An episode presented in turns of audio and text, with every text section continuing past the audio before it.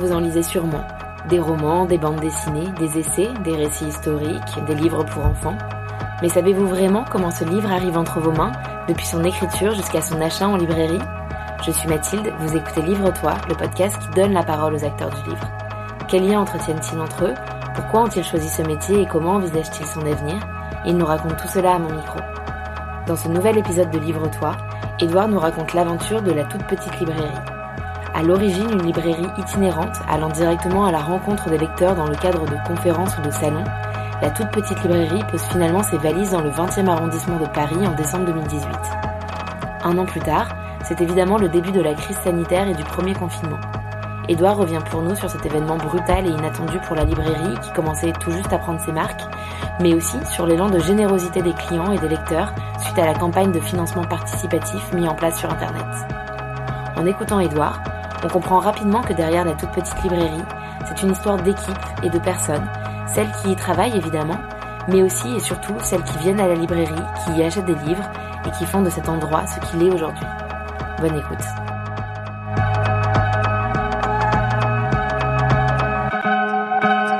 Bonsoir Edouard, merci déjà d'avoir répondu à mon invitation. Euh, je dis bonsoir puisque tu as eu la gentillesse de m'accueillir à la fin de ta journée de travail, donc on se trouve actuellement dans la librairie.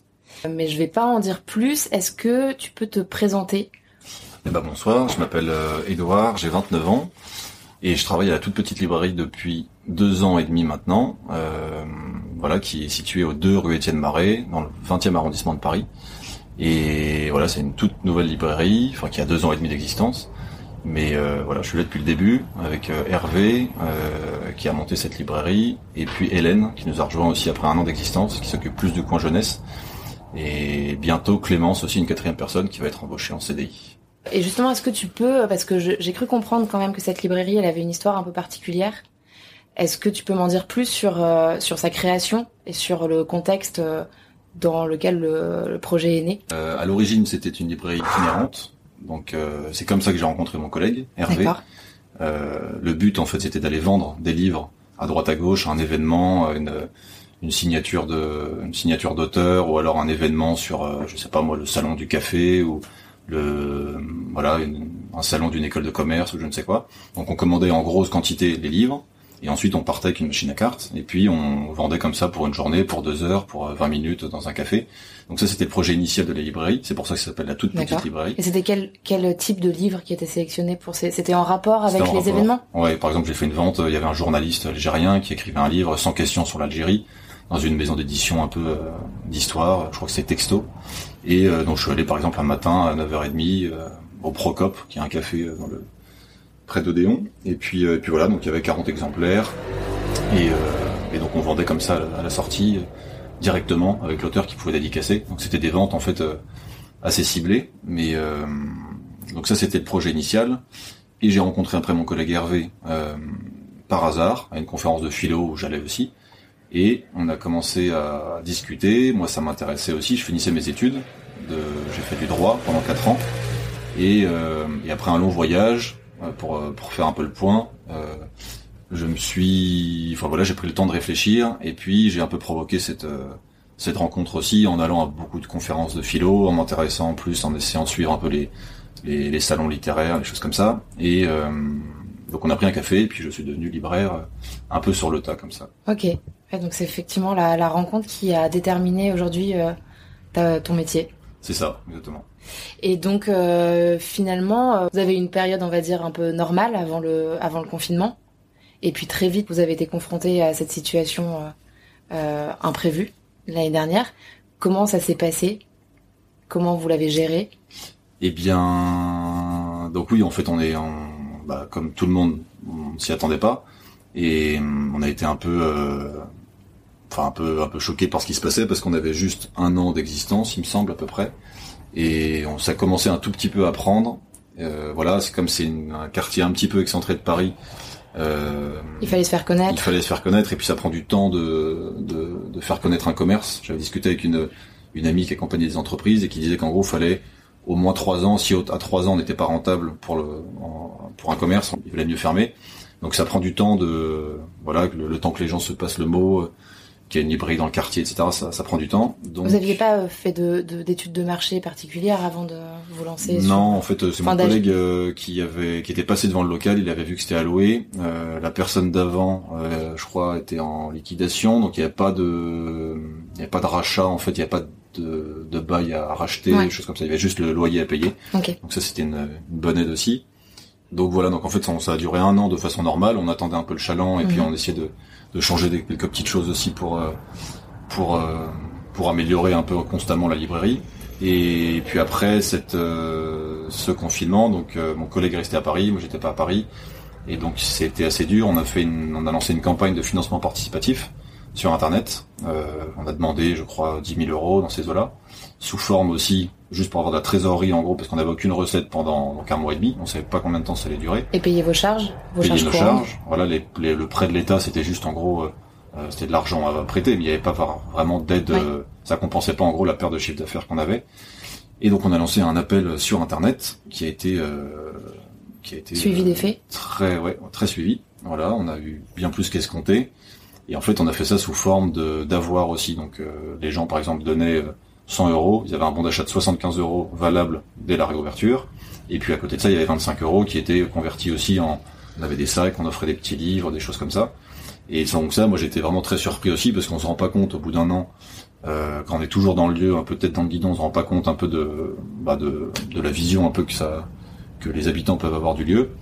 Et on a eu des commentaires très très gentil sur Ulule. Euh, la librairie ne fermera pas, on est derrière vous. Enfin voilà, des, la famille, des amis qui ont aidé, mais aussi beaucoup de gens du quartier. Donc ça, ça a fait chaud au cœur de se sentir soutenu par des gens, parce que comme c'est vraiment une librairie de quartier et que c'est pas des, c'est pas dans un quartier. Et que vous étiez récent, donc il y a un vrai élan solidaire en fait qui s'est mis en place pour une clientèle qui était qui était euh, toute neuve presque. Ouais, ouais c'est ça. On les connaissait depuis un an et puis c'est ils nous ont vraiment euh, chaudement soutenu. Donc euh, donc c'était assez touchant de voir tous ces gens qui étaient vraiment attachés au lieu, comme un nouveau lieu de vie, un peu. Euh, voilà, les gens pouvaient aller chercher leurs livres en bas de chez eux et pas aller à la Fnac, à Saint-Lazare ou je ne sais où. Et donc finalement vous avez passé cette période, donc la trésorerie grâce au crowdfunding a permis un peu de sortir la tête de l'eau. Et puis ensuite vous avez donc converti au moment de la réouverture tous ces ces avoirs par donc tout ce que les gens avaient, avaient précommandé, ce qui les a finalement euh, obligés, entre guillemets, incités à revenir déjà les récupérer. Donc ça a peut-être recréé un, dynamisme aussi euh, bah oui, vers la librairie. Ça, a vraiment impliqué aussi les, habitants du quartier avec ce lieu qui est aussi autant le, leur que le nôtre. Euh, donc, donc ça a créé une bonne dynamique aussi. Ça nous a permis aussi comme avec mon collègue, on n'était pas très fité avec forcément les réseaux sociaux, etc ça nous a permis un peu plus de prendre un peu plus le pli aussi euh, d'internet, de, de, de, davantage communiquer. Donc on s'est fait aussi, on va dire que le, le bon côté de le revers de la médaille de ce de, de ces confinements successifs, c'est qu'on a dû plus accentuer notre présence sur internet, sur des sites comme Paris Librairie par exemple, qui référencent mhm. Euh, toutes les librairies indépendantes de Paris. Qui est devenu un peu incontournable quand même aujourd'hui quand on a une librairie. Euh. Ouais, c'est sûr qu'avant on a vraiment vu il y a un peu un avant et un après. Avant notre stock était pas mis en ligne sur euh, sur Paris Librairie, donc euh, ça marchait aussi, mais disons que voilà, on bénéficiait pas de tous les, toutes les personnes qui font vraiment leur cours sur Internet, et, et donc donc ça nous a permis un peu de prendre plus ce virage-là et de davantage de faire connaître aussi sur Internet. Et donc voilà comment on est sorti du premier confinement. Après le deuxième, en fait, on a dû s'adapter constamment avec les différentes mesures. On savait pas sur quel pied danser. On a dû adapter les horaires d'ouverture, 18 heures, 19h, 20h, enfin voilà, enfin c'était un peu usant aussi psychologiquement parce qu'on savait pas vraiment quoi faire. Heureusement, on est une petite structure donc c'est assez facile d'être réactif. Je pense que des plus grosses librairies ont dû plus souffrir, mhm. mais hum, voilà, le deuxième confinement, on a aussi plus vendu. Donc on n'était pas encore considéré comme commerce essentiel. On a plus vendu, on ouvrait la porte avec un comptoir et on vendait en click and collect comme on dit. Et voilà, mais sauf qu'on passait son temps à faire des allers-retours dans la librairie pour apporter un livre à la porte. Et c'était pas très, c'était pas très productif, pas très, c'était pas la meilleure solution. Et mais bon, ça a limité la casse. Et puis, puis en fait, les gens étaient vraiment chez eux, sans resto, sans cinéma, sans, sans rien. Donc euh, il y a eu vraiment un... En tout cas, je pense que les petites librairies de quartier ont moins souffert que qu'escompté de... Et que d'autres commerces, mais effectivement, euh, le fait qu'il finalement, il se passe plus rien, euh, que la plupart des commerces soient fermés, il y a aussi un peu cet engouement de, dès qu'on voit un commerce à moitié ouvert, peut-être d'y aller plus naturellement et des gens qui peut-être euh, ne seraient pas spontanément venus vers la librairie, là, en faisant leur petite promenade autorisée de la journée. Oui, c'est vrai. Passer devant, et en fait, c'est aussi le lien social, un des seuls liens sociaux qui a pu être préservé pour des habitants de quartier comme ça, donc ça a sans doute aidé. C'est vrai que je l'ai, on l'a vu ça aussi, on en, a parlé avec mes, avec mes collègues. Il y a pas mal de gens qui ont remplacé, je dirais pas le café du coin non mm. plus, mais qui venaient aussi juste pour discuter avec nous, parce qu'on s'entend bien avec beaucoup de clients aussi, heureusement évidemment. Pendant le troisième confinement, donc là, on était considéré comme commerce essentiel. C'était vraiment un lieu de vie aussi euh, que les gens s'appropriaient. Et voilà, et là on voit aussi un peu plus une baisse, un peu, c'est normal parce que les gens maintenant se partagent, euh, partagent leur activité entre la librairie, le cinéma, les, les, restos, euh, ce qui est totalement compréhensible. Et alors, est-ce que vous avez perçu des, des, changements un peu de consommation suite au confinement Alors que ça peut être, je sais pas, certains rayons qui ont mieux fonctionné que d'autres, euh, ou peut-être un public que vous aviez moins l'occasion de voir avant le, avant la période du confinement. Est-ce que ça a provoqué voilà des, modifications dans la consommation? Disons que la jeunesse a toujours bien marché et marchait toujours aussi parce que les vitrines permettaient aussi d'exposer pas mal de choses et qu'il fallait bien occuper les enfants. Donc ça, ça marche bien aussi. Euh, sinon, après, je pense que ça, oui, ça, ça a attiré peut-être des personnes qui n'étaient pas forcément des grands lecteurs euh, à l'origine, mais qui, qui voilà qui ont qui ont plus lu peut-être dans cette période et qui ont qui ont conservé cette, habitude naissante. Ça je sais pas s'ils l'ont conservé mais en tout cas c'est vrai qu'il y a eu franchement des, des personnes euh, voilà qu'on n'avait pas trop l'habitude de voir dans la librairie mais qui mais qui euh, qui sont mis lecture voilà qui qui ont eu cette démarche aussi parce qu'il y avait euh, notamment un mois et demi chez soi et il y a d'autres activités mais disons que voilà ça a permis aussi de laisser un espèce de temps libre euh, page blanche un peu pour pour d'autres activités et de découvrir la lecture. Et alors, je, fais un petit retour en arrière, mais je me posais la question parce que euh, la particularité de la librairie, alors même si c'est pas la seule en l'occurrence ici, c'est que vous n'avez pas racheté un fonds de commerce d'une librairie précédente. Donc comment, euh, en termes de, de choix de, de, stock, du fond un peu de, de la librairie, comment on le constitue quand on part de rien? Toi, tu étais là en plus euh, depuis l'origine, donc tu as vraiment mmh. travaillé sur ces sujets. Euh, comment comment on constitue le fond? La toute petite librairie n'est pas si petite, vous avez quand même un, pas mal de pas mal de rayons et de choix, mais j'imagine qu'à un moment on est limité. comment est-ce qu'on constitue le fond? Bah donc je tiens à dire que j'ai pas de formation initiale aussi, j'ai pas fait de, de formation métier du livre. Mais après, donc c'est quand même un métier. Euh, euh enfin, c'est comme tout métier, ça s'apprend. Il faut quand même un certain nombre d'heures, de mois, d'années pour euh, vraiment être euh, un peu appréhender un peu toutes les, les facettes du métier, parce que c'est quand même un métier qui est très complet aussi. Surtout dans une petite petite structure comme ça, on est obligé de charger, on est obligé de de, de s'occuper des relations avec les fournisseurs, des problématiques qui sont propres à la tenue d'un commerce, qui sont des problématiques purement administratives. Et, euh, et, après, il y a le métier de libraire en tant que tel, donc qui est divisé avec euh, une phase aussi euh, évidemment assez physique, parce que c'est moi aussi c'est ce qui me plaît aussi. J'avais aucune envie de faire un, métier derrière un ordi ou juste assis. Mmh. Et donc c'est quand même ça, un métier assez engageant. Et une partie déjà assez assez physique le matin, on ouvre des cartons. Enfin voilà, c'est purement voilà, il faut il faut il faut c'est la manutention, manutention, etc. gérer les commandes clients. donc il y a beaucoup de choses à faire. Et après, il y a toute la partie aussi donc euh, sélection avec les catalogues de nouveautés et la constitution du fond à l'origine. Bah, j'ai vraiment fait avec mon collègue Hervé euh, qui m'a qui m'a bien bien euh, guidé et épaulé sur. bah voilà, j'ai pris par exemple en littérature française que quels sont les auteurs que j'ai lus, que j'ai aimés, en prenant un peu par ordre alphabétique aussi, en regardant sur internet, en, en allant voir aussi d'autres librairies, en m'inspirant. Enfin, des recherches comme ça en demandant conseil à de la famille, des amis, euh, mes lectures personnelles. Donc c'est intéressant quand même finalement. La, part du personnel, elle est importante dans la constitution du, du bah fond d'une librairie. On, on pense aussi un peu à ce qu'on aime et euh, on, le on le oui on, on projette un peu sur euh, finalement les les attentes et ce que pourraient aimer les, les futurs clients. C'est vrai. Donc ça, au début, on a, j'ai fait un peu le fond aussi. Bon, après, il y a des grands classiques qu'il faut avoir, incontournables.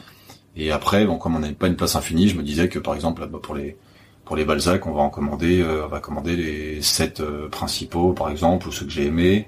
Après, pareil pour, je ne sais pas, Camus, ou pour Kessel, Carrère, enfin, je faisais un peu par ordre alphabétique comme ça, où je prenais, euh, voilà, certains titres un peu plus ou moins connus, pour constituer un premier fond. Et puis en fait, le fond après se fait aussi très très naturellement parce que des gens passent, nous mm. parlent d'un livre, on avait oublié cet auteur-là, on l'avait pas lu, etc. Donc au lieu d'en prendre qu'un pour la commande client, on en prend un autre, comme ça ça constitue le fond. Donc en fait le lieu est vraiment aussi un beau reflet de ce qu'on a voulu avoir, mis, ce qu'on a voulu mettre en avant, des touches un peu de de certains clients qui ont apporté leur, leur pierre à l'édifice et puis leur, leur identité au lieu. Donc c'est vraiment un mix en fait. Il y a des librairies qui font, je pense, que ce qui leur ressemble et qui affichent que euh, des livres euh, voilà très spécialisés ou qui veulent vraiment avoir une très grande identité dans le lieu. Euh, ce qui est ce qui est compréhensible aussi. Nous, je pense qu'on a cette identité-là, mais qu'il faut aussi savoir euh, répondre un peu à tous les goûts. Donc, comme on est une librairie généraliste, ça va de, on a de, de la littérature, de, des essais, des livres de cuisine, un bon coin jeunesse, du cinéma, de la musique, de la littérature de voyage, des polars. Enfin bref, en gros, il y en a un peu pour tous les goûts. Et puis c'est bien aussi de trouver une pluralité de, mhm. de choses dans la librairie. Donc euh, voilà comment s'organise un peu le, le fond, le, la gestion du stock. Euh, et puis en fait, il y a énormément de nouveautés aussi. Euh, chaque on reçoit des catalogues pour tous les deux mois. Par et justement, les, les nouveautés, c'est intéressant parce qu'il y en a énormément je sais pas, ça peut marcher aussi. Alors c'est quoi des, coups de cœur personnels? Ça peut être des rencontres peut-être avec euh, des auteurs, des les éditeurs qui vont plutôt mettre en avant certains certains titres qui viennent de sortir. Quelque chose aussi, enfin peut-être un best-seller parce que vous savez que bah voilà c'est aussi ça qui peut faire tourner euh, la boutique. Comment finalement aussi on équilibre euh, le best-seller qu'on qu'il faut, avoir, même si c'est peut-être pas votre lecture naturelle ou spontanée, et mm. puis des titres que vous avez envie de mettre en avant parce que ça va être plus des coups de cœur personnels. Comment on équilibre eh bien, bah déjà donc les, catalogues sont généralement pas mal faits. On reçoit des newsletters un peu qui préviennent un peu des grosses sorties aussi. Euh, on reçoit des, grosses quantités de mails qui avertissent un peu dans tous les sens de, différentes sorties. Et puis après, donc on fait la sélection, on se met au calme euh, euh, dans le bureau derrière avec le catalogue.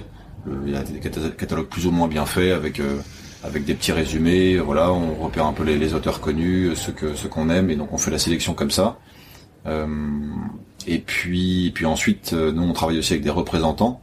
Donc c'est-à-dire que toutes les librairies ne fonctionnent pas comme ça, je pense. Nous, on est visité par des représentants, ce qu'on appelle euh, voilà des, personnes qui s'occupent de plusieurs maisons d'édition et puis qui et puis qui viennent présenter voilà différents différents livres dans de différentes maisons d'édition. Et donc eux sont plus au fait aussi. Et puis leur but aussi, par exemple, on a un, représentant aux belles lettres. Ils font des choses assez assez assez calées, assez belles, etc. qu'on aime beaucoup. Euh, Slavko pour ne pas le citer, et qui, ne, qui nous qui nous conseille très justement aussi, et qui nous qui nous prévient quand quelque chose est dur à vendre, etc. Enfin voilà, on, on a aussi on travaille main dans la main avec des représentants, et euh, de plus en plus au début on était un peu seul, on a un peu créé ce lieu un peu brique par brique. Et euh, Vous continuez d'apprendre au final un peu les rouages. Euh, et puis c'est super parce que vraiment c'était c'était il y avait rien ici il y a deux ans et demi comme on aime se répéter ça avec mon collègue et euh, qui maintenant il y a de voilà il y a de plus en plus de livres et puis il y a de plus en plus de vie aussi dans ce lieu. Et donc les représentants aussi euh, maintenant se succèdent un peu plus. Et puis voilà on travaille les, les, les nouveautés avec eux euh, tous les tous les deux mois tous les mois et demi. Et puis ça permet donc d'avoir des, des conseils avisés de personnes aussi qui, qui sont encore plus au fait de, de ce qui sort dans en telle ou telle maison d'édition. Et justement, en termes de, roulement et de fréquence, la vitrine, tu l'évoquais tout à l'heure, euh, c'est un, bah, c'est voilà, c'est une, c'est la première euh, image qu'on a sur la librairie. Euh, à quelle fréquence vous la changez De la même manière, comment se font un peu les choix pour mettre certains titres en avant?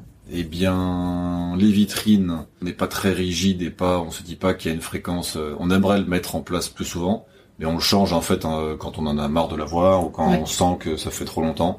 Donc je dirais tous les tous les tous les mois et demi, je pense. Euh, on la change, on les, enlève tous, et puis après on, on fait une autre thématique. Donc il y a toujours une vitrine un peu. On essaie de tout présenter un peu en vitrine. T'as une partie vitrine avec euh, la littérature, donc on, ça elle change assez régulièrement parce que c'est une petite vitrine facile à changer. Les plus grosses, etc. On fait, on change aussi en fonction des dernières nouveautés parce que si on les gens aiment bien aussi passer devant le lieu et puis de voir un peu, de surfer un peu sur la vague d'actualité et de voir euh, le livre qu'ils ont entendu à la radio euh, ou vu à la télé ou lu dans le journal. Euh, voilà, ça fait écho et donc ça, c'est important aussi d'être un peu dans le tempo. Euh, voilà, ça c'est des choix, des choix subjectifs qu'on fait et on se concerte tous les trois, Hélène, Hervé et moi, pour pour créer un peu une, une, unité un peu dans la vitrine. Et voilà, ça attire. Enfin, c'est vraiment la première. C'est le premier regard qui se pose. Premier regard qui se pose et puis ça, c'est important de, de, de, donner envie aussi aux gens qui passent de de rentrer dans la librairie. Vous êtes trois dans la librairie, hein, c'est bien ça?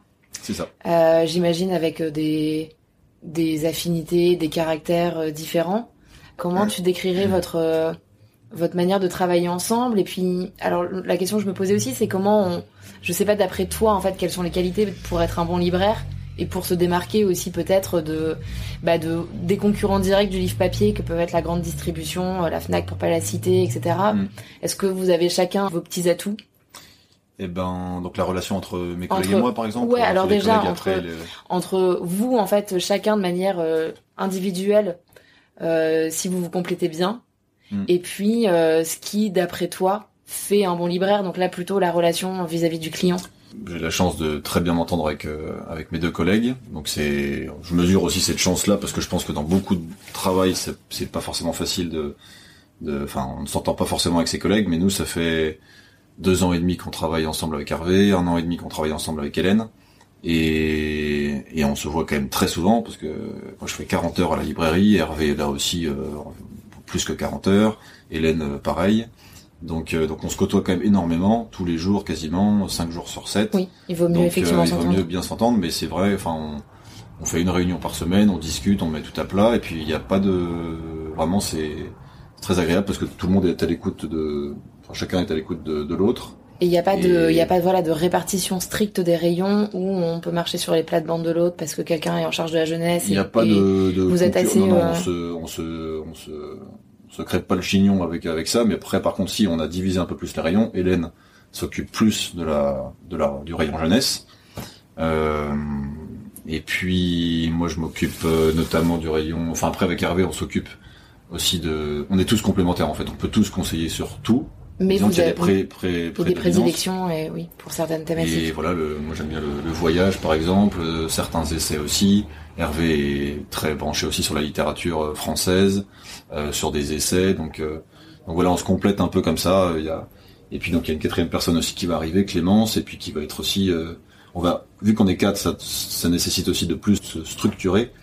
Et donc on va devoir un peu plus diviser un peu les rayons, ce qui est bien, parce que ça permet de, de voilà, de, de savoir euh, avec quel fournisseur on va parler précisément. Donc là, par exemple, vous êtes plus en charge de la bande dessinée aussi, des mangas. Euh, donc, euh, donc voilà, on, va, on va ouvrir un gros rayon aussi à la oui est-ce que rentrée. tu peux nous en parler de ça? Je crois qu'il y a un petit projet qui se qui se prépare pour la rentrée Et bah oui, on- en fait, on a, on a une grande surface aussi au sous-sol.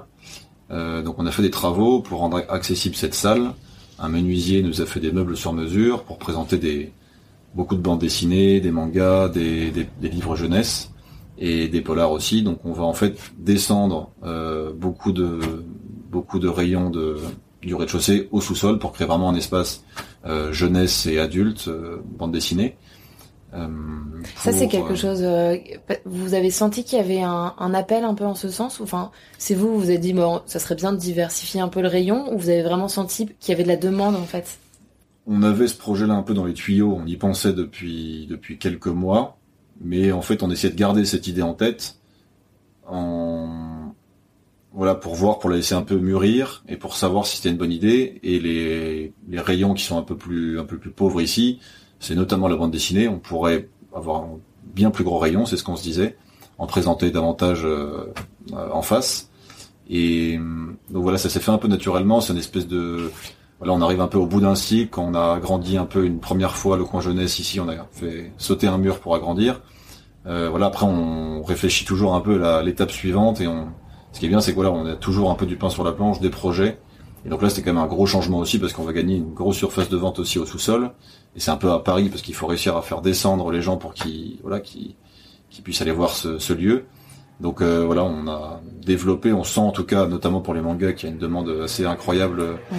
euh, vis-à-vis de ça, notamment avec le pass culture aussi. Donc c'est, il me semble que c'est 300 euros par jeune de 18 ans que le, euh, le gouvernement donne. Voilà cette somme à chaque jeune qui a 18 ans, qui peut dépenser après dans peut les convertir de euh, culture, il me semble, pas seulement les librairies, mais et on a beaucoup de jeunes qui commandent des mangas.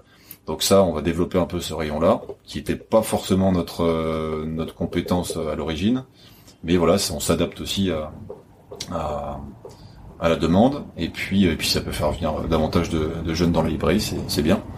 Donc euh, donc voilà comment ça s'est fait un peu. Tout à l'heure, Tu disais que le, libraire ne lit pas sur son temps de travail. Alors je pense qu'effectivement c'est un peu une fable, mais qui est assez répandue où on s'imagine le libraire derrière son comptoir qui bouquine toute la journée et, je pense que tu vas le confirmer à mon avis que c'est pas vraiment le cas. Tu indiqué que tu travaillais 40 heures par semaine dans la librairie. J'imagine tes collègues à peu près, euh, c'est à peu près la même chose. Comment euh, comment on se tient informé justement de des sorties littéraires, des événements littéraires, des nouveautés, du fond, des classiques, puisque voilà, même si on peut avoir une passion pour la littérature, il y a une telle richesse rien que en, littérature française de diversité de titres. Euh, comment on arrive à conjuguer comme ça son son avec son temps libre le métier hmm. de libraire? Eh bien, disons que oui, on a, on a, on a plus le temps de lire ici, en tout cas euh, à la librairie. J'ai plus le temps de lire euh, sur les heures de travail. Au tout début, je me rappelle d'un client qui passait devant la librairie qui m'a dit avec son accent anglais euh, "Tu as le meilleur métier du monde, Edouard", parce qu'il m'a vu lire, voilà, quand il est venu chercher son vélo. maintenant, c'est plus le cas, et donc c'est très bien comme ça. ça nous laisse aussi du temps, évidemment, chez soi pour lire, pour lire des livres qui nous plaisent ou essayer de se plonger dans des lectures qu'on n'aurait pas l'habitude de lire mais qu'on aimerait un petit peu plus euh, débroussailler et, juger. Euh, et puis après pour se tenir au courant de toutes les nouveautés, donc là c'est aussi le travail eh bien des représentants euh, qui nous qui nous qui nous contactent aussi, qui nous envoient des mails avec avec les grandes sorties, on travaille les bons. Donc ça c'est j'insiste aussi sur le rôle des représentants qui qui sont un bon appui aussi pour pas que les libraires se sentent seuls face à la montagne de livres qui sortent chaque année. Je sais plus les les chiffres de, de du nombre de livres sortis par an en France. Et puis ça va grandissant. Euh, ça va grandissant et donc il y a aussi beaucoup de, enfin beaucoup de déchets. Il faut pas se mentir. Euh, moi je je, je j'ai découvert aussi euh, qu'il y avait des Enfin, voilà, qu'il y avait des livres qui étaient imprimés en grand format, des tirages excessifs, et puis après qui étaient renvoyés, et qui, qui finissent, qui peuvent finir au pilon. Ou... Donc il y a aussi une, une, surproduction euh, massive ainsi un peu de, dans l'industrie du livre qui est triste mais voilà en fait on peut et puis on le risque d'être noyé aussi dans dans le flot de livres euh. il y a de plus en plus effectivement de, de primo écrivains mm. qui lancent enfin qui écrivent leur premier livre et puis je pense qu'on donne un peu euh, l'idée aussi que c'est un peu accessible à tout le monde aujourd'hui d'écrire un livre, ce qui peut être très bien, mais effectivement le, le pendant, je pense que c'est déjà une énorme concurrence qui se met en place. Et puis euh, pour les libraires, une gestion des nouveautés assez hmm. importante, c'est ce que tu décris bien. Oui, exactement. Ouais, il y a beaucoup de tout le monde y va un peu de son premier roman aussi, et c'est bien que ça soit comme ça, que de plus en plus de gens écrivent. Mais mais voilà, il faut faire un peu la part des choses entre ne pas se faire noyer dans le dans le flot de nouveautés et puis euh, et puis réussir à à découvrir aussi des auteurs euh, dont c'est le premier roman, mais qui sont des, des vraies découvertes. Est-ce que, euh, je sais pas, je prends l'exemple par exemple la, la rentrée littéraire en septembre. Est-ce que, euh, est-ce que vous vous dites chacun, bon bah on se répartit peut-être euh, ce catalogue un peu de, de des nouveaux titres de la rentrée et puis euh, en fait on, en a je sais pas une dizaine de titres chacun et on essaye de tous les avoir lus au moins une personne à la, librairie doit l'avoir lu. Comment vous fonctionnez? Bah on se met pas trop la pression avec ça en fait chacun euh, chacun aussi euh, voilà euh, va chercher un peu le livre qui est sorti il y a peu de temps et qui et peut le feuilleter le lire intégralement on a on n'est pas assez on n'est pas on n'est pas rigide aussi là-dessus mais voilà avant l'été aussi donc là bientôt on, on se on reçoit aussi parfois des services de presse aussi des, ces genres de choses donc on aime bien aussi avant l'été se donner se donner quelques livres aussi en service de presse qui vont sortir à la rentrée prochaine, euh, des livres qui peuvent nous intéresser et qu'on pourrait potentiellement conseiller, euh, avec lesquels on a plus une approche. Mais voilà, on a fait ça l'année dernière, par exemple, pour la dernière rentrée littéraire. On s'est divisé, on a pris euh, quelques livres chacun pour ensuite pouvoir les les, les conseiller. J'ai une question sur euh, sur ce que tu penses un peu de la la numérisation des livres. Alors j'imagine voilà que vous vendez pas de de liseuse ou quoi que ce soit ou de e-book. Mais est-ce que tu est-ce que tu vois ça comme une finalement une concurrence directe de ton métier et du livre papier? Est-ce qu'au contraire tu penses qu'il y a des passerelles finalement entre les deux et qui, qui peuvent être exploitées Est-ce que finalement les gens qui lisent des liseuses, enfin qui lisent sur mm. liseuse vont pas vont pas franchir la porte de la librairie ou finalement est-ce que c'est presque complémentaire? Je pense que la librairie a encore de beaux jours devant elle parce que c'est pas parce que je pense qu'il y a des limites à la liseuse et qu'on a elle peut faire peur aussi parce que on peut dire que les gens vont plus acheter des livres papier, mais il y a quand même un, gros noyau de personnes qui sont attachées au livre en tant qu'objet. Donc ça, je pense que ça mettra, ça disparaîtra pas. J'espère en tout cas. Euh, on voit par contre, euh, oui, il y a des nouvelles euh, modes de lecture aussi, notamment les mangas aussi. C'est tous les libraires vous le diront en tout cas qui en font. Je pense que c'est aussi une, révolution un peu. Plus en plus de gens lisent ça. Je pense qu'il n'y en avait pas il y a, quelques années ou dizaines d'années. Donc il y a aussi des modifications un peu de des habitudes des lecteurs. Mais sur le numérique, nous on est assez on est assez bon, critique évidemment envers le tout numérique. Et mais je pense que justement les gens, euh, ça fait un peu le lieu de résistance aussi la librairie mm. face au tout numérique. On voit que maintenant il y a des applications pour tout. Il y a tous les services publics aussi se font euh, avec euh, avec voilà des, des QR codes, des applications, des choses comme ça. Et en tout cas, toutes les personnes qui rentrent ici sont évidemment attachées au livre papier. Alors j'ai une dernière petite question pour clôturer cette interview. Quel est ton livre de chevet, Edouard, du moment euh, mon livre de chevet, là je, je Là on parle du tien, on parle pas de, de celui que tu vends ou c'est vraiment celui qui t'accompagne. Bah, celui qui m'accompagne, là j'ai relu aussi, j'avais il y avait un essai que j'avais bien aimé. Euh, il a eu pas mal de pubs parce que le livre est sorti en poche il y a peu de temps. On l'avait vu euh, passer, je l'avais lu euh, quand il était en grand format, quand il était un peu moins, il y a un peu moins de presse. C'est un, un, homme qui s'appelle Arthur Lockman, qui doit avoir la trentaine, et qui a écrit un livre qui s'appelle La charpente euh, comme éthique du fer, la vie solide. Voilà, c'est le titre exact, la vie solide. Et le sous-titre, La charpente comme éthique du fer. C'est en fait un, jeune homme qui s'est, qui a fait des études de, de, philo, et puis dans la vingtaine, qui s'est début de la vingtaine, qui qui voyait pas la finalité à tout ça. On parle beaucoup de bullshit jobs et ce genre de choses. c'est un sujet sur le travail aussi qui nous intéresse euh, pas mal. Et et donc je pense qu'il y a aussi une, c'est un peu des j'enfonce des portes ouvertes parce que de plus en plus de personnes le disent, mais il y a aussi beaucoup d'absurdité dans beaucoup de boulot euh, aujourd'hui. Et j'avais cet essai m'avait interpellé parce que voilà, il il s'inspire de, voilà, il a une formation un peu de philosophe et il écrit en fait sur son parcours pourquoi il a arrêté la philosophie brusquement, euh, ses études, pour aller s'inscrire en CAP de charpenterie, qui est un métier à la fois intellectuel et puis euh, qui met en, en œuvre le corps, un métier vraiment incarné. Et voilà, donc il théorise un peu là-dessus, il raconte euh, dans un style très très très très accessible ses expériences. Et et voilà, donc c'est un essai qui, qui est très intéressant, qui, qui pourra intéresser même au-delà de la charpenterie, évidemment, toute personne qui se pose des questions euh, sur, qui est plus général, effectivement, sur, euh, comme tu dis, sur la thématique du, du sens peut-être du travail. Oui, exactement. Et, et la place qu'on y donne.